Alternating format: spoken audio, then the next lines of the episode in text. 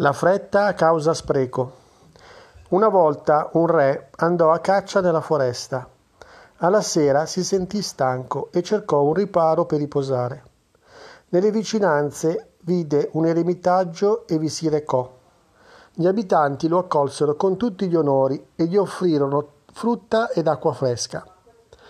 Il saggio, che era il capo dell'eremitaggio, uscì dalla stanza delle preghiere e, benedicendo il re, disse Spero che tutto vada per il meglio per voi e i vostri sudditi.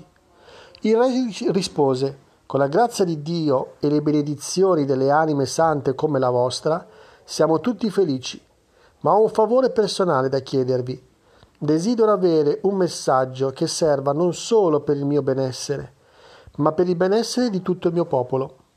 Il saggio scrisse poche parole su un foglio di pergamena, lo piegò e lo diede al re, dicendo Figlio mio, leggi ciò che è scritto, comprendilo e mettilo in pratica. Tutto andrà bene, ti benedico. Il re si prostrò davanti al saggio, mise il foglio nel fodero e partì.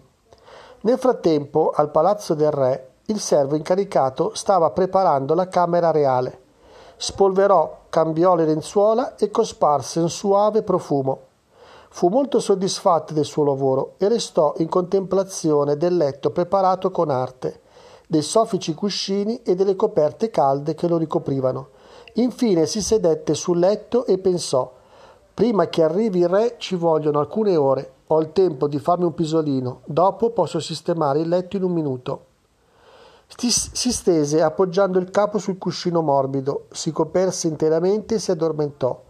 Dopo un po' di tempo la regina entrò nella camera reale, vide che il letto era occupato e pensò che il re fosse troppo stanco per la cena e si fosse subito messo a dormire. Perché disturbarlo? pensò. Parlerò con lui domani. Così si sdraiò nel letto e subito si addormentò. Il re, al ritorno dalla caccia, entrò nella camera nuziale e vide che qualcuno stava dormendo nel letto accanto alla regina. Divenne furioso ed estrasse immediatamente la spada per uccidere colui che osava occupare il letto reale. In quell'istante il pezzo di pergamena conservato nel fodero cadde per terra. Il re lo raccolse e lesse il contenuto. La fretta crea spreco, non avere fretta. Così rimise la spada nel fodero. Improvvisamente la regina si svegliò e vide il re in piedi davanti a lei. Si girò allora verso l'occupante del letto reale e fu presa dalla paura. Il re tolse la coperta dalla faccia di colui che occupava il letto ed anche il servo si svegliò. Il poveretto vide il re e la regina e non credette ai propri occhi. Sconvolto si prostrò ai loro piedi, implorando perdono per la sua audacia. Egli confessò con semplicità l'accaduto, preparato ad accettare qualsiasi punizione. Anche la regina allora raccontò di come aveva scambiato il servitore per il re e, presumendo che fosse troppo stanco per la cena, aveva deciso di non disturbarlo. Il re, in piena calma, disse Non sono arrabbiato con voi, ma devo dire che vi avrei ucciso entrambi se non fosse stato per questo pezzo di pergamena. E raccontò dell'incontro che aveva avuto con il saggio e del suo ammonimento. La fretta crea spreco, non avere fretta. Sono sorpreso di vedere l'efficacia e l'importanza di questo messaggio.